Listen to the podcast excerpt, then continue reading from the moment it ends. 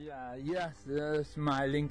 My wooden shoes, yeah, they are very comfortable. That's real, the old type of shoes. And I've gone with wooden shoes to school. And we didn't know anything else. On the weekend, we had to clean our wooden shoes. They were nicely washed and then they were ready for church the next day. Yeah, it's wonderful when you see an old bock windmill, as we call them here, a pin mill, standing on one heavy piece of wood. The whole mill can be turned towards the wind by one man, and when you see then the wings move around, it's fantastic. I did start the mill, yes, but with an electric motor. How many windmills were working around this beautiful area of Munster? Uh, well, in the old days, they say there have been 23 windmills around the city. But as I said, the last one has been destroyed. The last days of World War II was hit by a a fire bomb and burned totally down. Then obvious the people of Münster said we should have a windmill again. They got together all who thought a bit of himself, put either hands to work or donated some money and so we succeeded having a windmill again. The city of Münster gave the land and everything that's standing onto this that belongs to the trust. So we have more than the windmill, of course. We have the, over there a horse mill. The horse was going around the building making the mill work also a fantastic windmill, a fantastic mill. Uh, the windmills were most outside the cities, but mill like that inside the city was a great help for the people when old days some enemies attacked and surrounded uh, that no people could move out.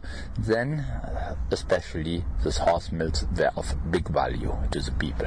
What were the windmills used for? What do they do to grind the grain. In Holland, you find windmills to pump the water in the same line. But here, just purely grinding the grain.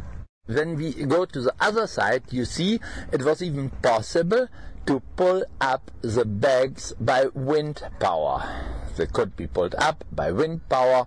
Now, well, when the wind did come from another direction, was not, now you can go to sleep.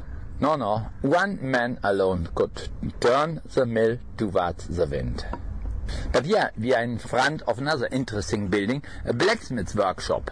In the old days, very important. You've used the term Westphalia. What does that mean? Westphalia?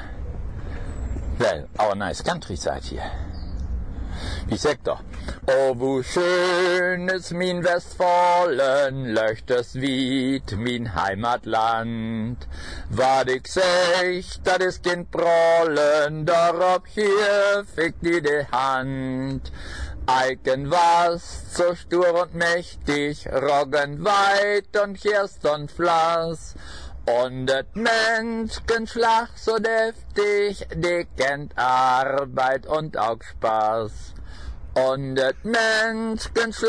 deftig, Arbeit und auch Spaß. Now you didn't understand it. That is Low German, the language which was spoken in our area, German. Yes, it's a language of its own, it's not a dialect. But you would like to have the translation, I expect. Oh, my wonderful Westphalia, the lovely homeland.